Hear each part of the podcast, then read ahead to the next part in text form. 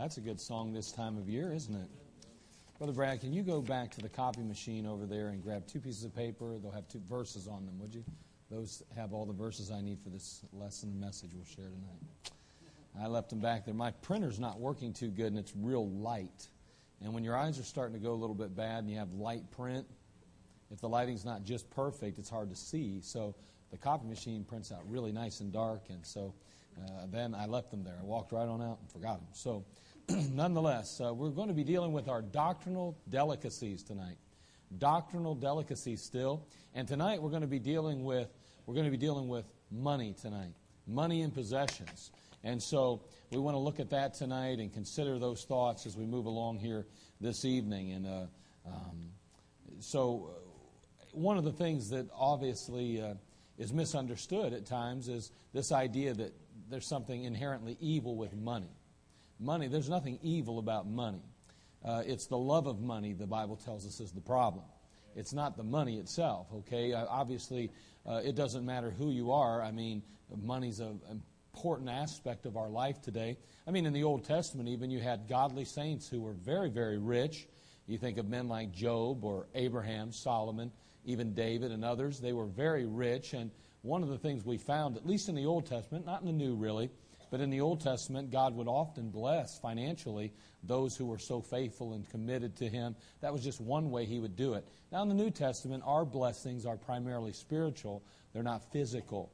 So often, it seems with TV preachers and others, they're always trying to encourage us with the financial side of blessing and uh, try to give us the, almost give the idea or uh, infer or uh, implicate, uh, give the idea that, you know, if you're faithful here or if you give this, you'll get that. And you know, you can expect God to prosper you financially, uh, materialistically, that kind of thing. But that's not true, really.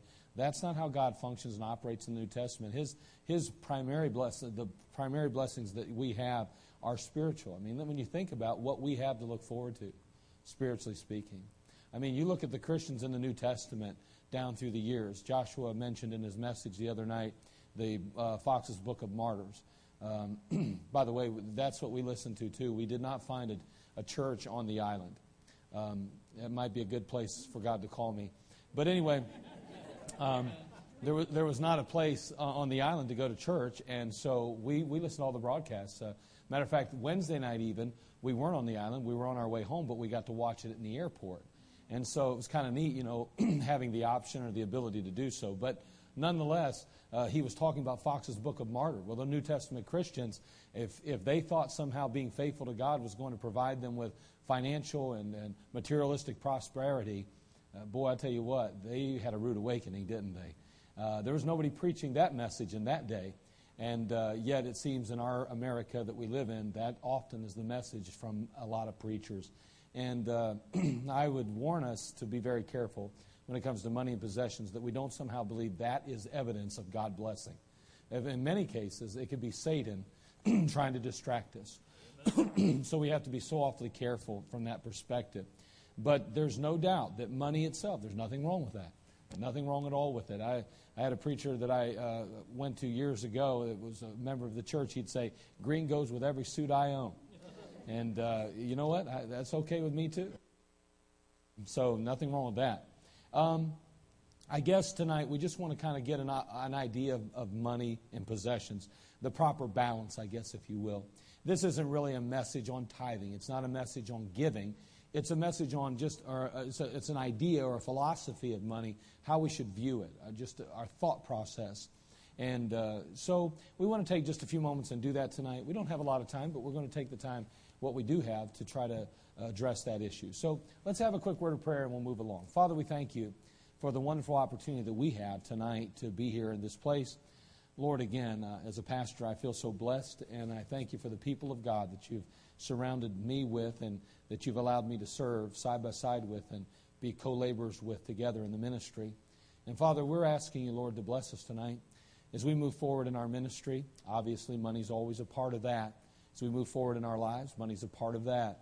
It doesn't matter what we do, where we're at in our life, we're going to need some kind of finances to help us get through life. So help us to have the right perspective, the right balance, to understand things from your perspective, not just the worldly perspective. Lord, we need you. We love you. we'll thank you in Christ's name. Amen. As we think about finances, we think about possessions and money. There, are only, there is only one way to think about it as a believer it's God's way you cannot look at things the way the world looks at them and be right with God. You're either seeing things the way God sees them or you're seeing them wrong. You understand them the way God understands them or you're wrong. You put them in the right perspective as God puts them in perspective and priority or you're wrong as a believer. now, again, it's not debatable. It's not, well, that's how you feel. That's what you think. That's what your experience is. That's how you, you know, you consider it and, and, and view it. No, it's we either view things the way God views things concerning money and possessions, or we're viewing things the way the Satan and the world view them. Amen. So we have to be very careful with this because so often in a crowd like this and in churches, it seems to me that we like to believe somehow that whether it's the preacher or whether it's another brother in Christ or whoever it is, that you know that's their perspective on things, whether it's money or whether it's standards or whether it's some other issue in the Bible. Well, that's just their for them that's good. For me, it's different. Well, that may or may not be the case. You better be careful that the Bible is not and God's not the one speaking, because if He is, then it doesn't matter how you feel. All that matters is what is. we have to be careful with that. So, money and possessions. Well, first of all, we learn that money and possessions are a gift from God. They're all gifts from God. And over in the book of James, chapter 1, verse 17, the Bible says, Every good gift and every perfect gift is from above and cometh down from the Father of lights, with whom is no variableness, neither shadow of turning. So we know that every good thing that we have in our life is from the Lord. And don't ever forget that. Sometimes when bad things come along, we, we like to give God credit for the bad, but let's make sure we're giving God credit for the good.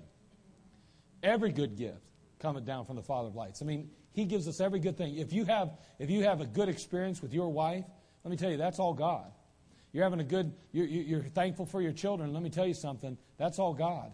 Amen. You know, if you have anything worth having, anything good in your life at all, it's the Lord. That's it. It's the Lord. You got, if you have any health at all in your life, it's the Lord. You know, it was, well, I work out and I take care of my body and I eat properly. That's all right. I've known people that have eaten properly, came down with cancer at the age of 30 years old and died. So it doesn't matter. I'm telling you, the Lord's blessed you with health. If you've got it, it's His, Him that gave it to you. so you have to be careful with that. Don't take credit for those things. Let God have credit for it. In Ecclesiastes 5:19 we read every man also to whom God hath given riches and wealth and hath given him power to eat thereof and to take his portion and to rejoice in his labor this is the gift of God it tells us. It's the gift of God. So money and possessions are gifts from God. Uh, you know um, you have to work to acquire things in life. That's all there is to it. your salvation is a gift. Uh, you do have to put forth effort to, to move forward in life. but even the effort that we put forth is effort God gives us. The strength to labor is strength God gives us. We need to be very careful that we don't try to take credit for our successes, uh, that we give God credit for anything good, because the Bible teaches us that it is of the Lord. So, money and possessions are a gift from God. We are only stewards and not owners of God's gifts. And again, these are kind of things that you've probably heard, obviously, and you, you may have a handle on. But the Bible tells us we're stewards. Um, those entrusted with the care and management of another's household or possessions. That's a stewardship. So everything we have, everything we possess is really God's, and we're simply stewards over it. We're just managing it for God, so to speak, in His absence on this earth. We stay in His stead and we care for and manage His household or His possessions. My wife is really a gift from God. She's not really mine, she's on loan from God. Now, listen, that, that's, those kind of principles are very important as believers to understand. Our children are really gifts from God on loan to us. They're not really ours. Okay, they're God's. That's why it's important that you treat your wife with respect, sir, because the fact is, is that she's not really yours, they're God's. And when you damage or hurt that woman, you're hurting what's his. I don't know about you, but I don't want to get on the wrong side with God. And, and though, though that's his uh, uh, creation on loan to that to you, man, you ought to take good care of that. Same with our children. You know, we owe them that. We, we, we owe God that. Now, not only are pastors recognized as stewards in the Word of God, according to Titus 1 7, the Bible says, For a bishop must be blameless as the steward of God, not self willed, not soon angry, not given to wine, not striker, not given to filthy lucre.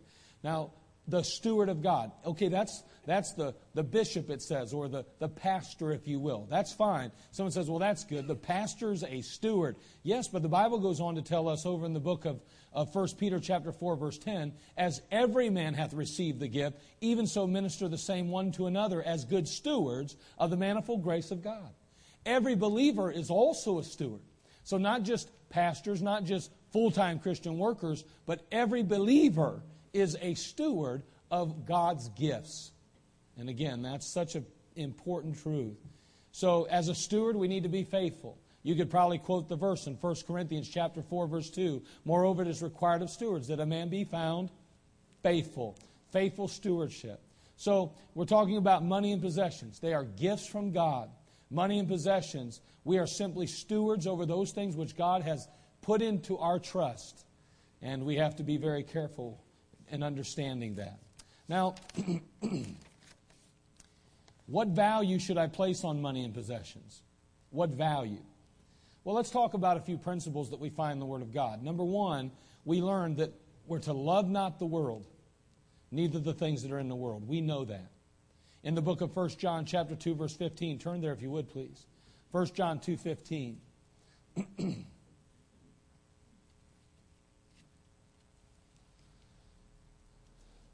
the devil is quick to try to disguise himself and his work as good. We have to be very careful. He is an imitator of things, and he will try to imitate to the very point of deception. In this case, we talk about the value. I mean, how much is a dollar bill really worth to God versus a dollar bill worth to the world? I mean, you start thinking about things like that. I, I don't have a dollar bill today. I'm very blessed to have a 20, though. And that's good. That's even better, in my opinion. but um, it's because I just gave all my dollars away. But anyway, uh, don't you hate to have to give your money away? But anyway, $20. There it is. There's $20 right there. Now, how much is that $20 worth to God? I mean, we're talking about the value that we should place on money. Does God place the same value on money that we do? I mean, is my heart more thrilled with that $20 bill than God's heart would be thrilled with that $20 bill? I mean, what value do we place on money and possessions? The Bible tells us to love not the world. There it is. Love not the world, 1 John 2.15. Neither the things that are in the world. if any man love the world, the love of the Father is not in him. Now, what, is, what makes the world go round? Right there. Right there. That's what makes the world go round. Someone says, No, it isn't. It's love. That's why beautiful girls marry the ugliest guys in the world. For love. For money. Some of you guys, they must have thought some of you guys had money because I'm not understanding it, to be honest with you. money makes the world go round. um, people are in business to make what? Money. Unfortunately, it seems even that sometimes even people that are involved in even the work of God find themselves more interested in what? Money than they do the work that God's called them to do. I mean, it's, it's important. And sometimes church members are guilty of being more concerned about what? Money than reaching the people that God needs them to reach. Oh, those bus kids are tearing up our buildings. What's, what, what, wait a second, before you, before you go anywhere, why is that a problem? because of money. Well, we can't. Well, we don't need to be fixing everything all the time. It's costing us a lot of money to have those rugrats running around in our church. That's because all you're worried about is money. Or you're worried about how it looks or appears to us. Because somebody with money may not want to be here then. Money becomes the problem. we got to be careful with that. What, was, what did I just eat before I came to church here a little bit ago? What were those called? Animal crackers. You're killing me, okay? Those little things are roaring right now.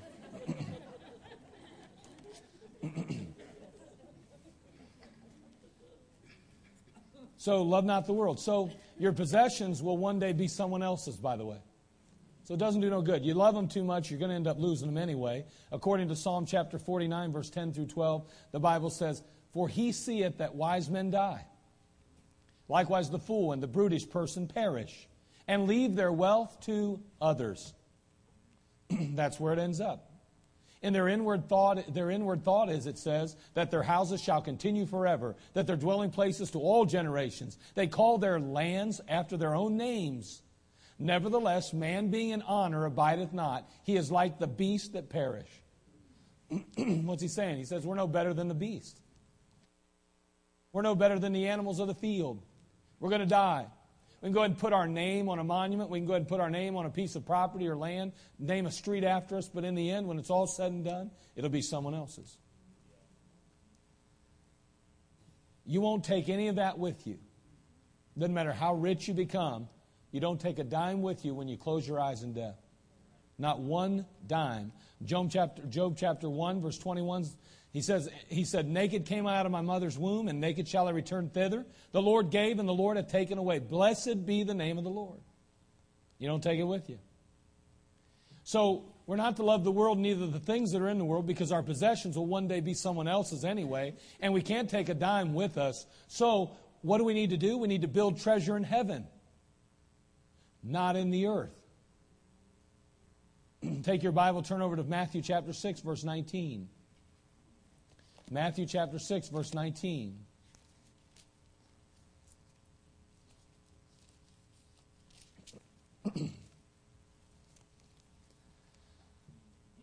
it says, Lay not up for yourselves treasures upon earth, where moth and rust doth corrupt, and where thieves break through and steal.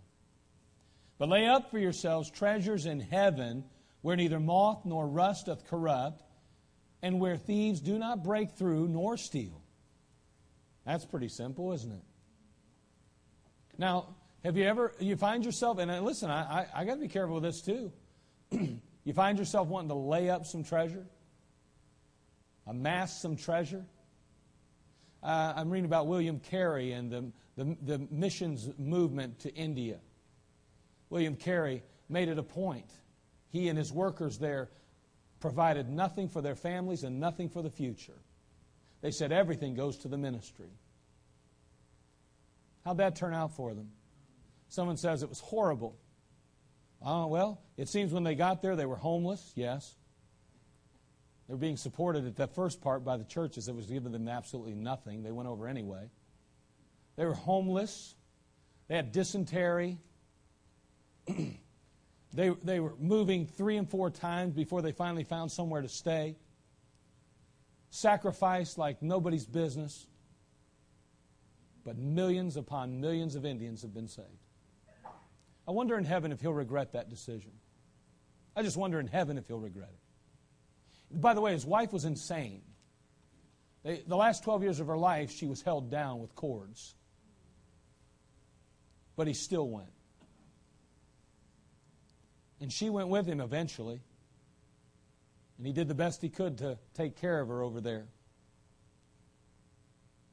Eventually, after 12 years over in the ministry, it was almost 20 years actually, they started taking 10%. Of, and by the way, the money they made was not given from the states. They were actually working on the field.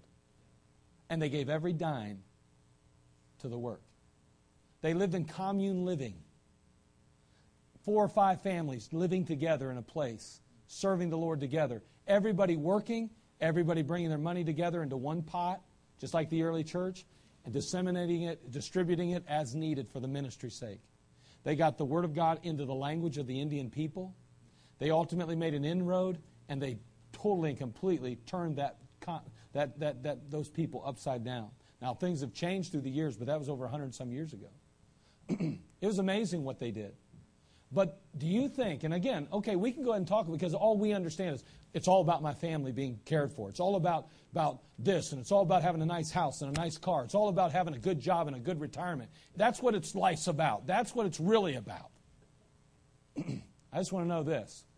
In heaven, will William Carey and his family regret the decision to give it all to God? That's all I want to know. I don't think so. Now, some say, well, that was just too extreme. It may have been extreme, possibly. But will they regret being that extreme? I don't think so. Will they find in heaven that they went overboard? I don't think God will go, by the way, you should have held back at least 10% more. I don't think so. I think they'll be glad they gave every dime. Again, what is what how valuable is our money to God? Versus how valuable is it to us? I don't know. I uh, think one of the greatest disservices we are doing to our young people coming out of Bible college today is telling them that it's important and their first priority to care for their families. You say that's nuts. No. No, they've lost the. You know that I get letters now from missionaries that right in the very beginning of the mission, the mission president, they say, I just want everybody to know that my family is the most important thing to me. Well, what are you telling me then? The ministry isn't? Is that what you're telling me? Are you telling me then that if your wife gets a little disgruntled or upset, you're going to go ahead and give it all up because it's all about my family? You, you, know, you know the problem is today? We got young people that are, that are getting drug into sin. They're, they're falling morally. They're falling because of, pro, of, of, of possessions. They're more worried about their bank account. They're more worried about their retirement. They're more worried about, about how much they're going to make that year. They're going to worry about what they drive. They're so worried about that that they're allowing that to decide where they minister, even. Because money has become so important, even to the so called potential men of God. I think one of the great disservices we're doing is somehow giving the idea to these men that their priority is to take care of something that God said is His job, and that's their family. And by the way, God's not responsible. God will not take care of what you step in and say you're going to take care of. If you make up your mind that it's my job to do this and it's my job to do that, then God will say, fine, you do it. Amen. But I'm going to tell you, there comes a point where we better start realizing that it's God's job to take care of some things. And one of those things is take care of my family. Oh, I have a responsibility biblically to work. But by the way, I might not be able to make as much money as a corporate head over here. But God's still equally responsible to care for my family if I'm doing everything I'm supposed to do and doing it God's way. We've got to get back to where we are serving God, not self, or not man, or not even our families. Money has motivated us beyond, beyond comprehension today. Everything's about money today, even in the church. Like I said, I, I got to go speak at a a church planting uh, conference out in Oklahoma in January. And I'm, I'm preaching all these church planters. I've been doing it for 20 years, and there's some of them are just getting started, others two, three years into it. What do I share with them? Well, one of the things I'd like them to understand before I leave is there is no cost too great for the ministry. The ministry's worth it. Someone says, it's not worth your family. God never asked me to give up my family for the ministry. Never once. Never asked me to do that. You never have to decide between your family and your ministry. That's never been a decision God ever expected a man of God to ever make. And He never expects you, as a man of God in your home, to have to decide between your family and the work of God. Never. He's never expected you to make that decision. Because it's not a decision you have to make. God says if He's called you to something, He's faithful to do it. I don't have to lower my priorities. I don't have to say that I can't give or I can't go or I can't do because I have other responsibilities. You be careful, just like those, those shepherds. Take care of the responsibilities, but do not neglect God and His work. There's no reason you don't have to do that. Say you're a little radical. Do you think we got where we are by being anything less than that? And what do you think it costs to do what we've done here? What do you think it costs? You think it's casual Christianity that brings this stuff to, to pass? Do you think that the early church got where it was going by just casually being Christians? Nothing, nothing in this world gets done on behalf of God without a fanatical, focused faith. Paul said that they looked at him and said, You're a madman, Paul. You're out of your mind. And he went, Praise the Lord. Good, because I don't want to be anything like the world that I live in. So, and I know that sounds a little radical, but the, where does most of this come from? Money, possessions. That's what's changed the focus and the outlook of ministers, of Bible colleges, of leaders in the ministry today, and therefore our churches have taken on that mindset. Do we really need the best pews in our building when we get there? It'd be nice because that's what unsaved people look at. So we need to be first class the best we can. But let me tell you something God didn't tell us we have to have those to be successful. We do. Do we really need a big building like the carousel to make everybody go, woo, wow? No, not at all. We could be meeting in a tent somewhere, having a big propane heater blowing heat into it, and God could still grow it. I'm about tired of everybody telling you you can't start churches anymore in storefronts, and you can't start churches in homes, and you can't do stuff like that because people don't respond to that. I thought they were responding to the Holy Spirit. That's what I thought. But money has changed the outlook of the ministry.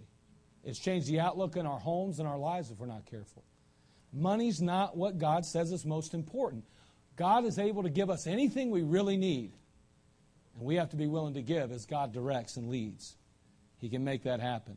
So, love not the world. Instead, build your treasure in heaven. I have a 401k. And now I have a retirement that you graciously give to me. But when it's all said and done, that will not yield me the reward that, that surrendering and sacrificing to the eternal things will. It just won't. Matter of fact, I might not even get to spend any of that. And my family may not either. And then whose will it be? It'd be yours, probably. Say it'd be your kids. Well, I don't know what I'm going to give them yet. To be honest with you, I'll be honest with you. My kids aren't going to get everything I save because they're not the ones that's going to make an eternal reward in my life. I'm, I'm, invested. I've already invested in them. Now, what they do will bless me in the future in eternity. But they don't need my money. If they haven't learned how to make some of their own, they got problems.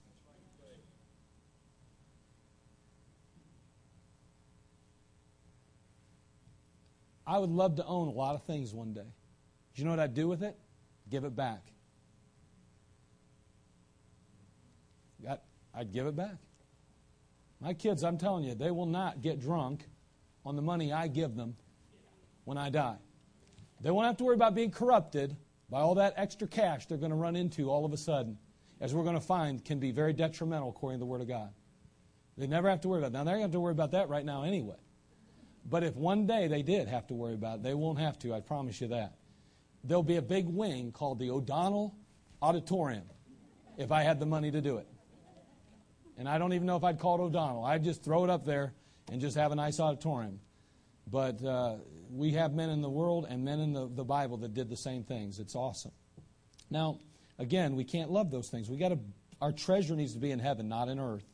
So, where your treasure is, there will your heart be also. The Bible says. And that's why this is important. Where's your heart then? If money's what matters to us, then guess where our heart is? It's on earth. Do I, I like money? Yeah, I love it, in a sense. Man, I, I, I had such a good time on that trip not having to spend money.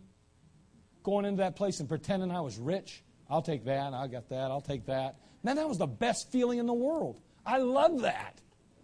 That was power. But what if I said today, that's what I really want for my life? That kind of liberty, that kind of power. To be able to go anywhere, do anything I want without worrying about money ever. You know what I'd have to do, don't you? I'd have to quit this thing. And I'd have to pursue a, some kind of other service to, ever, to get to that place. So I'm not going to get there here. You could pay me $150,000 a year and I'd never get there. I'd have to make more than that. But what would I have in the eternity then? And you know what? What do we really want out of life? Are we living for now or are we living for then, the future? And biblically and scripturally, he's telling us be careful. Money is a tool to use, it's a tool, but don't allow it to become your life. Amen. Be careful. Because where your treasure is, there will your heart be also. God wants your heart. He doesn't want the world to have it, and He doesn't want Satan to have it. He wants to have your heart. So we have to be careful. The love of money is the root of all evil, we find. It's the love of money. In 1 Timothy 6.10, turn there if you would, please. I read recently, and I, I wish I'd have found it today. I forgot to check it. But in a particular book, a financial book, it makes the statement that money is, is the root of most evil. It says it's the root of most evil. And I thought, and the book's good, don't misunderstand me. And I think the principles that are expressed by this particular gentleman are extremely good. They're grounded. They're often very biblical and sound in that area. But he made the statement, and he, he wrote it out. He said, the, the love of money is the root of most evil. And I said to my wife, I looked, I said, whoa, whoa, whoa, that's incorrect. That's not biblical. It's, it's the root of all evil, according to the Bible. Not most, all. And that's exactly what we find here in chapter 6, verse 10, 1 Timothy. It says, For the love of money is the root of most evil. It don't say that, does it? It says all evil, which while some coveted after, they have erred from the faith. Is that when they made money too much of a priority, they what? Erred or erred from the faith. They got away from the things of God. They coveted after it. They wanted it with all their being. And he said that cost them their faith. He goes on to say, he goes on to say, they have erred from the faith and pierced themselves through with many sorrows. Isn't it interesting that the very thing that they thought would bring them the greatest benefit is what really caused them the greatest burden? And that's something. It pierced them through. Now, again, I'm not opposed to, to money. Uh, what is his name? Dr. Anderson was here a number of years ago. Dr. Anderson was a millionaire many times over. Man, what a, what a great man of God he was and is to this day. So money wasn't the problem with it. But, but listen, the guy didn't miss Wednesday night services to build a business. He didn't miss Sunday night or Wednesday night services. He didn't even miss soul winning for it. He went out soul winning and he went to all the services. He would not compromise his faith for his finances. And yet he has a condo in Hawaii. He drives around a Jaguar that's $80,000. I drove it. It was unbelievable. I don't begrudge the man his money. Praise God for that. But he also is supporting thousands of missionaries, or should I say, soul winners on the field. Last time I think he checked, there was over 8 million souls that have come to Christ as a result of the finances he spent, which was almost $30 million, I think. Now, now, think about that for a minute. Isn't that a blessing? Can you imagine having the honor, the, the ability to give? I mean, he still had a place on Maui, I think he said. He, he still was able to provide for his family, he still was able to make a pretty good living. And yet he gave over $30 million. Wouldn't you love to be able to give money like that? Here's the problem could God really trust us with that? Could he trust me with that? Oh, obviously, he hasn't chose to yet. He must know something about me that I don't. But boy, what a blessing. I mean, that would be awesome, wouldn't it? But it's easy to say, oh, I would give it all, boy, if I just got it before you get it. But when you get it, would you give it? Well, those taxes would be outrageous, preacher, and you just don't realize how much it costs now. And a business like that, you'd have to make sure you held a lot of it back and blah, blah, blah, blah, blah, blah, blah, blah. I'm sure he was very wise in his finances. But by the same token, he was very, very quick to give. I think at one point he was given 75% of his income, if I'm not mistaken. That's pretty good. Might even been more than that at one point. I think in eternity, Brother Anderson will be glad he gave those millions and millions of dollars to the Lord. I think in eternity, he won't regret giving a dime of it. I'm sure he hasn't done without a whole lot anyway. But still, the point being, the love of money is the root of all evil. It's not money itself. Sometimes in church, when we start talking about money, people think it's, it is money that's the root of all evil. It's money, I mean, money is the evil.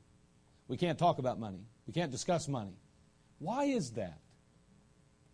Maybe because it's so valuable and important to us. Maybe, could that be why? When the preacher, and I don't do this often, but you know, the preacher gets up in churches and he says things like, "We've got to start giving till it hurts." I don't know. I, I, I'm sure there's been preachers have said something like that, and I just did. and we go, "Who does he think he is?" How dare he? It's all about money at that church. Does that not happen in churches? Why, why do people get so offended when a preacher will get up and say, God, help us to give more, to yield ourselves and surrender ourselves to giving to God? And we all go, that's how money grubbing preacher. All he cares about is money. You want to know why we get upset, I think? Because maybe our money means that much to us that we don't like anybody even, even insinuating we ought to give it up. I think so. I really do. I think that's up to God to tell me what to do. I don't need no preacher telling me to give. Oh, really? Well, I tell you what, I want to encourage you to do a study then on how much they gave in the Old Testament. And now that it's New Testament, I want you to really consider what you ought to give. Not just the 10% where the starting place of the Old Testament, but I want you to consider where you ought to be given as a New Testament believer. If you really want God to tell you, let's take the time to figure it out. But I don't think we really want to know that because money is too valuable to us. It means too much to us most of the time. Whether you're a preacher or whether you're someone in the pew, it means a lot to us. We've been weaned on this stuff. We've grown up believing it's all that matters. And you know what? It's very often is all that matters to the world, that is. Aren't you glad that God uses people that aren't talented? You know why? Because God's not as impressed with talent as he is with someone that's just willing to serve. He's looking at a heart that has a, a willingness to do something. It, it, it's, it's not ability, but availability, right? That's what God's looking for. See, God doesn't need your money, so you don't have to be rich to serve Him. But He wants all of you. He wants just a piece of it. He wants all of me. He wants just a piece of me. And He wants everything that is ours because it's already His. We need to trust God rather than our riches. In the book of Proverbs, chapter 11, verse 4, the Bible puts it this way It says, Riches profit not in the day of wrath, but righteousness delivereth from death. Proverbs 11:28 He that trusteth in his riches shall fall, but the righteous shall flourish, flourish as a branch. He goes on to say in Proverbs 16:16 that there are some things more important than money. And we're going to end with that, but let me run through these very quickly. How much better is it to get wisdom than gold, he says, and to get understanding rather than be chosen than silver? So wisdom's more important than money. That's what the Bible just said, right? What else is more important than money? Glad you asked. A righteous life is. According to Proverbs 28 6, the Bible says, Better is the poor that walketh in his uprightness than he that is perverse in his ways, though he be rich. So you mean the poor guy is actually in better shape, that lives a righteous life, than the rich guy who has some character flaws or is involved in some vice in his life? According to God, the righteous life is better than riches. In 16:8 Proverbs it says better is a little with righteousness than great revenues without right. See, this is God's view of, of riches now. What's valuable to him? Well, more important than money is wisdom or a righteous life. What else? A good night's sleep is more important than riches. You know, a good night's sleep. I talked to a man the other day. He only can sleep for about two hours, then he's up. And then he goes back to bed, and hopefully at some point he gets to lay down for another hour. He says he probably sleeps between four and five hours a day, and it's all broken up, and he has to take two naps during the afternoon to get that. Folks, listen to me. I don't know about you, but that's got to be miserable. When you can't sleep, you got you're miserable. And the Bible says here in Ecclesiastes 5:12, the sleep of a laboring man is sweet, whether he eat little or much. That means whether he's rich or poor, it doesn't matter. The fact is, the sleep of a laboring man is sweet, but the abundance of the rich will not suffer him to sleep. It doesn't matter how much you have, it won't guarantee a good night's rest, he's saying. Doesn't matter how comfortable your bed is. Doesn't matter how full your belly is. If, if you can't sleep, you're miserable. And that riches will not, those riches will not guarantee that. So more important than money is a good night's sleep. Not only that, but God's Word is more important than money. God's Word is. See, William Carey understood that. William Carey said, We've got to get the Word of God printed in the language of the Indians and we can't or we won't make a difference in their life and culture. And he was willing to sacrifice his life his all for the cause of christ to get the word of god in their language because the word of god was more important than money to him. And it is to god. In psalms chapter 119 verse 14 the bible says i have rejoiced in the way of thy testimonies as much as in all riches the psalmist says in verse 72 the law of my, thy mouth is better unto me than thousands of gold and silver in Psalm 19, 119, 127, Therefore I love thy commandments above gold, yea, above fine gold. Wisdom, a righteous life, a good night's sleep, God's word is more important or more valuable than money. Not only that, but good health. Good health. In Luke chapter 8, verse 43, the Bible says, And a woman having an issue of blood 12 years, which had spent all her living upon physicians, neither could be healed of any. You know what? She spent her whole life, she spent every dime she had seeing physicians, talking to doctors, trying to get this issue of blood resolved and healed. Didn't work. And she was miserable. It bothered her. She couldn't, she, she, she went everywhere doing everything, and money was not the answer. We know that the Lord Jesus Christ came along and healed her. But the fact is, is that your health is more important than any amount of money you could ever have. That's a reality. That's why I grow a little weary with some of these healing preachers who have to pass plates in their churches two and three times. If you really could heal, my friend, you would never have to worry about having money in your church or in your pocket. Never.